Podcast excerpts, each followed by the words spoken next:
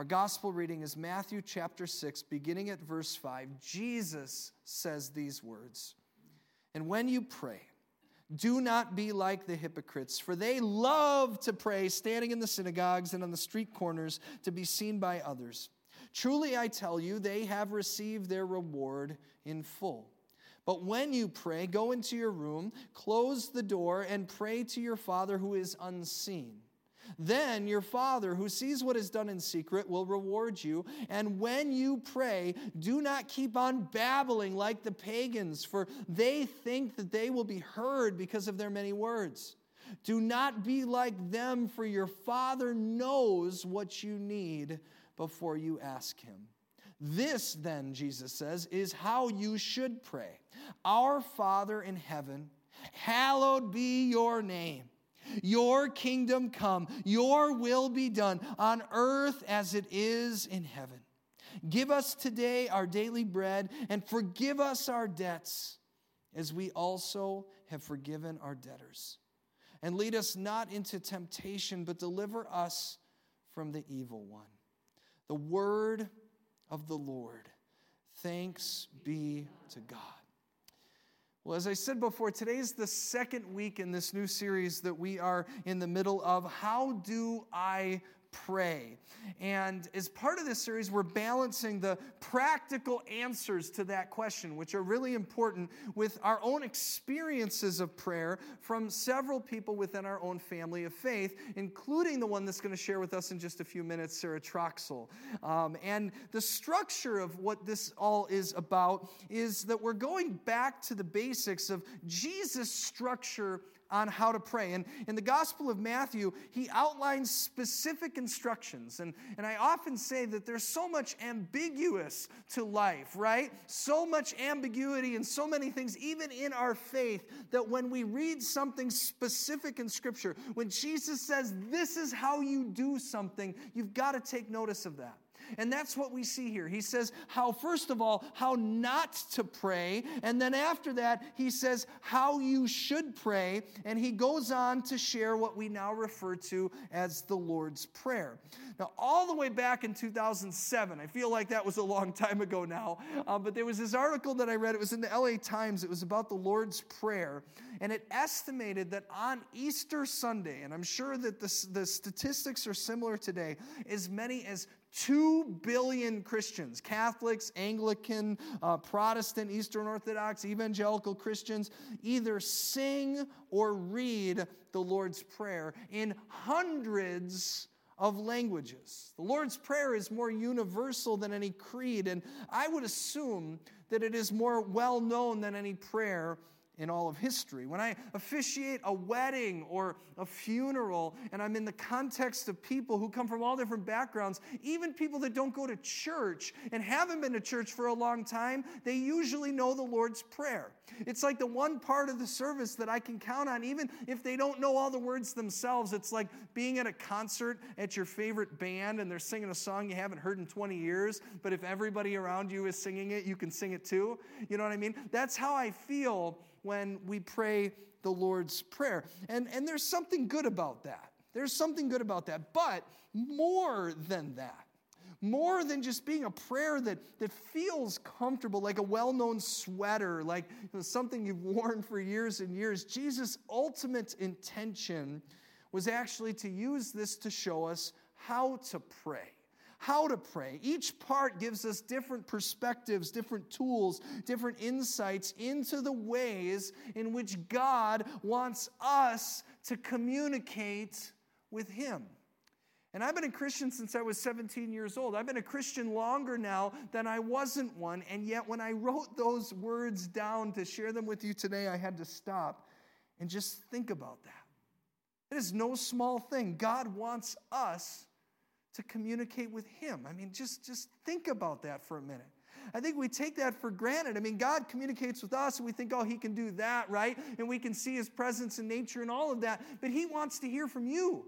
He wants you and I to communicate with Him, not when we die and go to heaven, but from where we are right here and now. And then I started to think about the passage.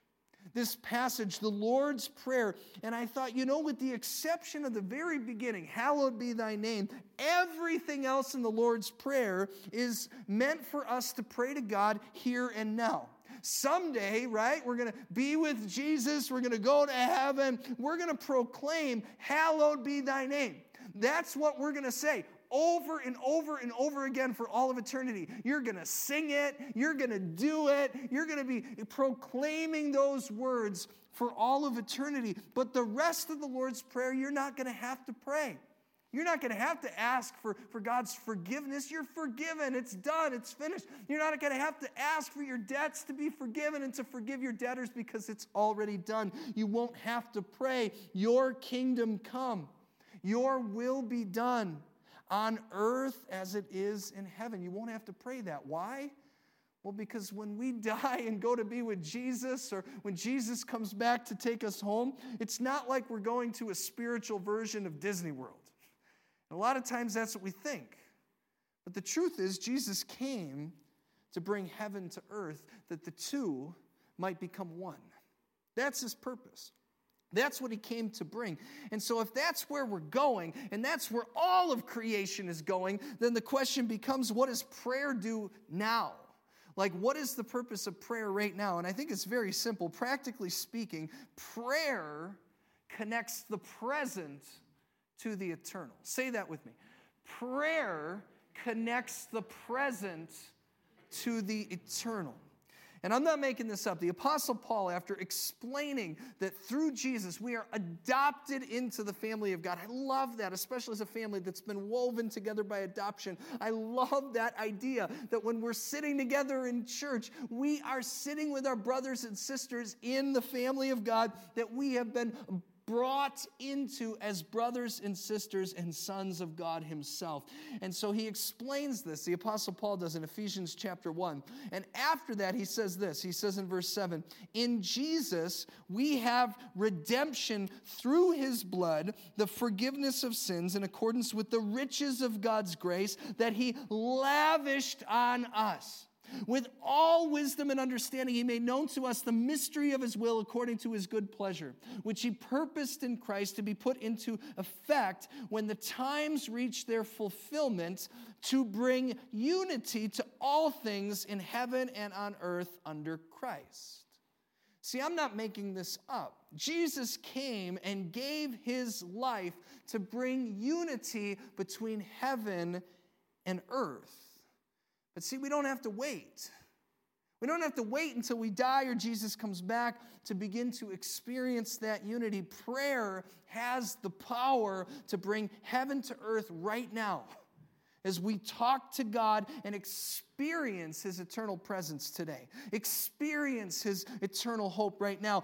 Feel his eternal peace in this moment. Why? Because when you talk to your eternal God, the Father in heaven, prayer connects your present with his eternal. And that's why, in a very literal sense, you can pray and miracles happen.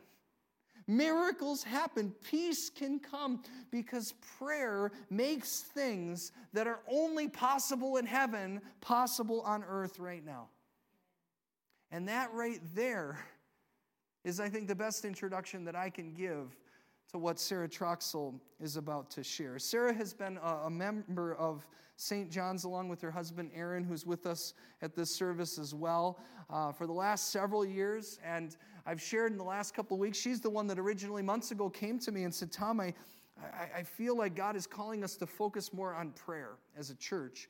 And that's led to this series, that's led to the prayer course that Sarah and her husband Aaron are facilitating Wednesdays at six. I know they just started last week, but they would love for you to join them this week. And so without anything more from me, would you please give a very warm welcome to Sarah Troxell as she comes up. Thank you. Good morning, church family. Good morning. Uh, again, my name is Sarah Troxell. My husband Aaron and I have been members here for four years, and you may know me from the worship team or the welcome team, and you may know Aaron from every other committee that he, anything that pops up, he joins. Uh, we're both teachers, uh, him in Waterford, and I work here in Elkhorn, and we're just honored to be here. You guys have treated us as family from the moment we joined, and uh, I'm honored to be here and hope that my prayer is that God blesses you with this testimony. So many of my earliest memories are from church. My dad was one of the ministers um, and the organist at my family's church when I was little, and my mother was a prayer warrior and a very talented singer. At the time, I was super reserved. I was the oldest of three children, uh, and we would wake up every Sunday at seven a.m. Uh, and listen to gospel music over a gourmet breakfast. Then my dad and my little brother, Daniel, would tend to their suits, and my mother put great care into making sure myself and my sister had coordinating dresses and accessories, and our hair was flawless, um, so that we could all look perfect. Then we would pile into our car for a thirty-minute commute to church, and almost every Sunday, by the time we'd reach church, all hell would have broken loose. You see, my mom is a gorgeous woman and an anointed singer.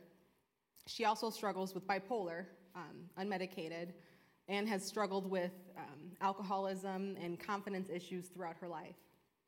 My father is his father's son, an anointed minister with a heart for God, but a wandering eye for voluptuous women.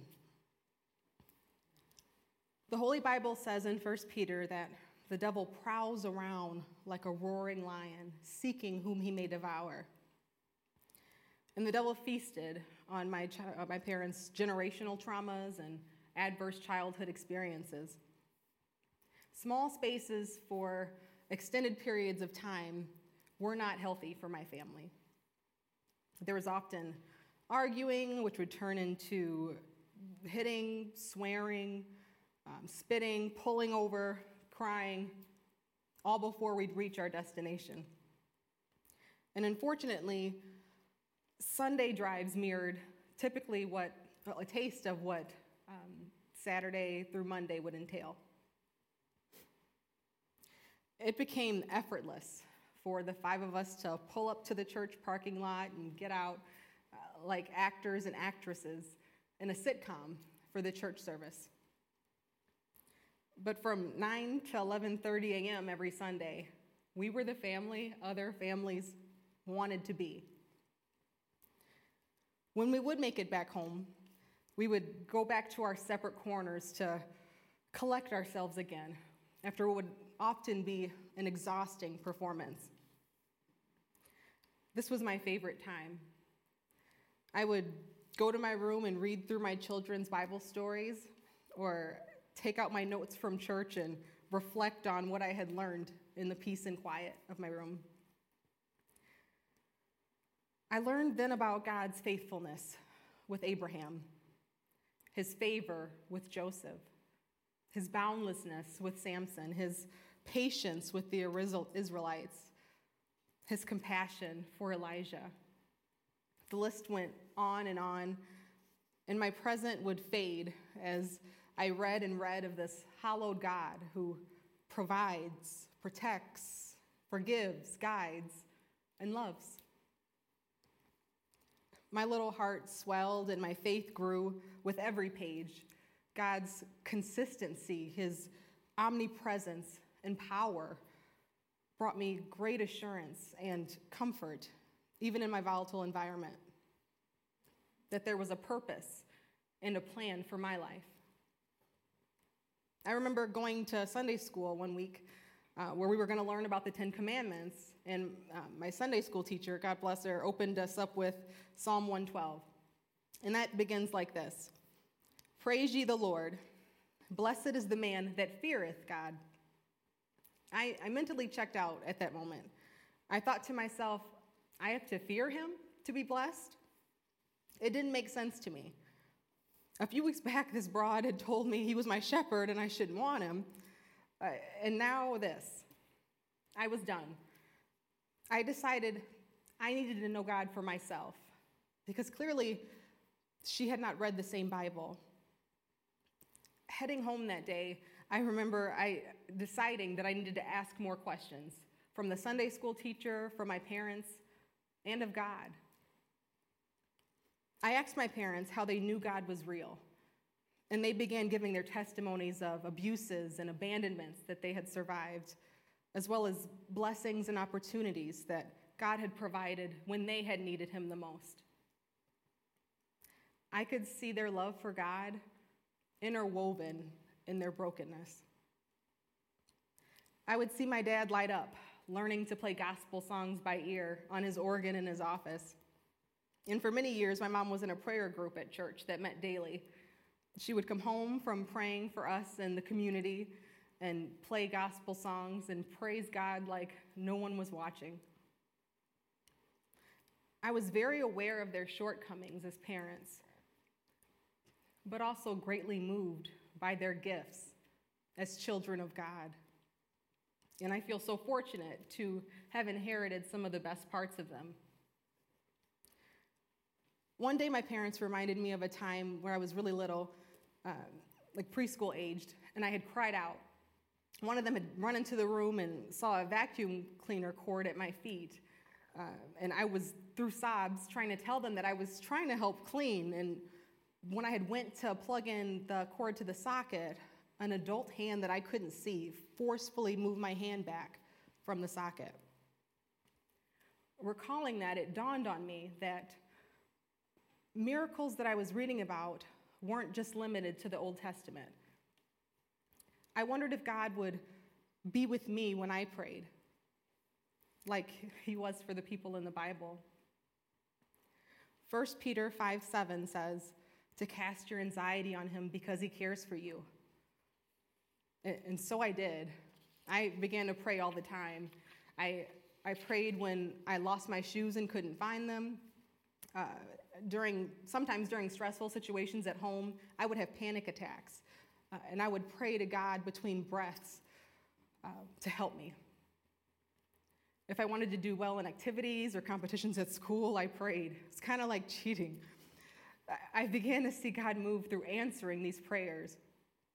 And one day, when I was about nine, uh, I was watching the rainfall from my screen door of my house with my five-year-old little sister, Mariah, uh, and I had this overwhelming feeling that I could perform a miracle. I looked out and I said, "Rain, I command you to stop right now in the name of Jesus." The rain immediately stopped. Now, that only happened once. I don't do it all the time. but, but you see, I, I only needed it to happen that once. God knew where I was in my life. I was a child in a very fragile place in my life at that time. I was hearing and reading about what he was capable of. I was learning to talk to him without ever getting a verbal confirmation that he was listening to me. And every day, I was still facing emotional, spiritual, and physical warfare in my home.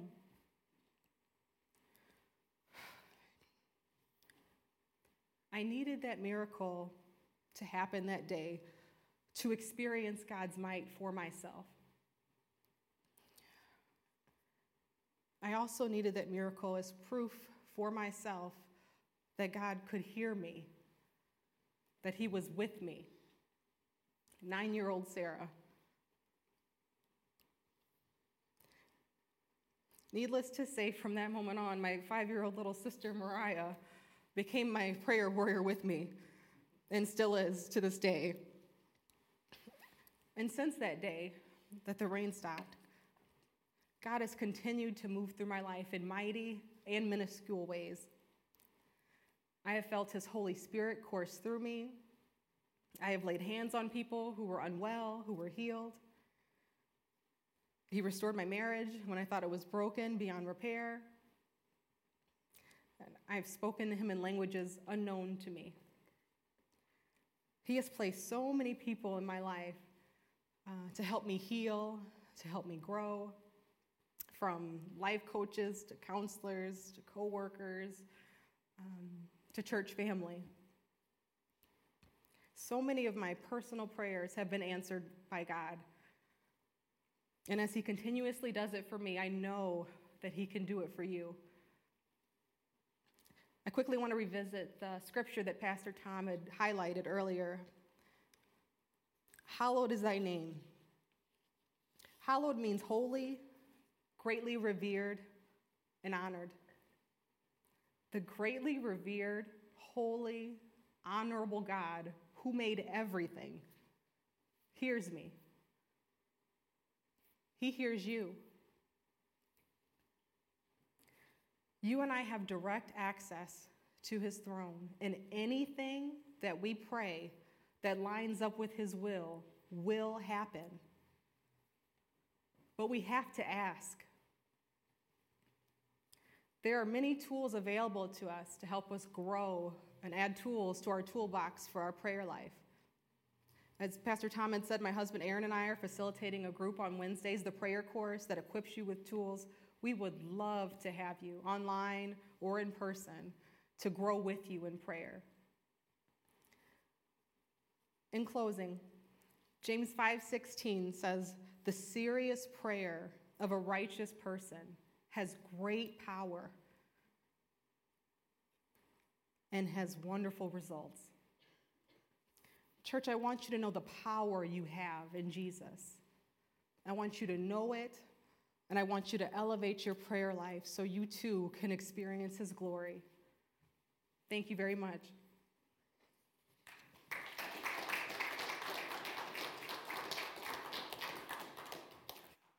Thank you, Sarah. When I first heard uh, Sarah's testimony, and and I, I read it, I, I heard it, we had a conversation about it, um, and now this is my third time hearing it this, this morning. Each time I'm just blown away at how much God loves us. He loves us so much that he would stop the rain. He loves us so much that he would send his son.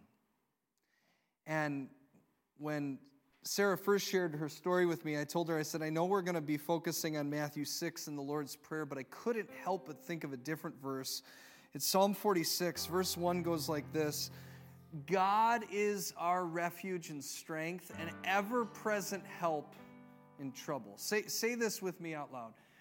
God is our refuge and strength, an ever-present help in trouble.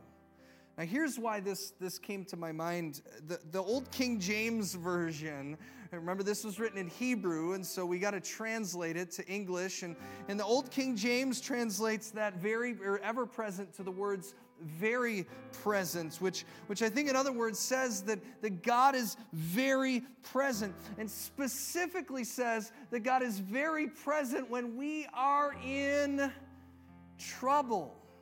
When we need help in trouble, you don't need refuge if there's nothing to need refuge from. You don't need strength unless you're feeling weak. God is very present when we are in trouble. This is precisely why Jesus warns us against prayer in a prideful way on the street corner, making prayer into this performance that makes it look as if you've got everything together with your eloquent words in front of everybody else. It's not a mistake that we want to make. Now, the psalmist isn't suggesting that God isn't present when things are good and eloquent. Of course he is. God is with us in the joys. God is everywhere all the time. But he is making the point to say that God is very present when you need help. He is ever present when you're crying out. And it goes on and says, verse two, therefore, if that's all true, if God is very present in my trouble, here's how it practically plays out in my life. We will not fear. Though the earth give way and the mountains fall into the heart of the sea, though its waters roar and foam and the mountains quake with their surging, there is a river whose streams make glad the city of God, the holy place where the Most High dwells. There is a river that flows in the moments that feel as if the mountains are crashing into the sea. That river is flowing through those times, and it's flowing straight through your soul because the presence of God in Jesus dwells in you. That's why we can pray, hallowed be thy name. After we pray to God, our Father, Abba, Daddy, you are my God. Thy kingdom come, thy will be done on earth as it is in heaven, because prayer connects the present to the eternal. Prayer makes what's only possible in heaven possible on earth. And so let's experience that. We can experience that in our own prayer closet at home, but we can experience it together as one. And so what I want you to do is I want you to close your eyes. And I want you to think about, where are you at right now? Where are the mountains crashing into the sea in your own life? Where do you need to see the very present hand of God? Our worship team is going to come forward right now, and they're going to lead us in a song. It's called Holy Ground. And the chorus has these words, show us your glory. And those words come from Exodus. They come from Moses as he was charged by God to lead God's people out of slavery, but was living in that muddy middle place where they had been saved, and yet they were still going to the promised land. And I don't know about you, but that feels an awful lot like my life right now. It's the middle. And in the middle of the middle, Moses cries out to God, and he has a very simple prayer, show us your glory. And so we take Moses' words and the promise of the psalmist and the experience that Sarah has shared, and they're going to lead us in praying those words and singing that song in whatever place you find yourself right now. And so would you join me together as we stand and as we sing and as we pray?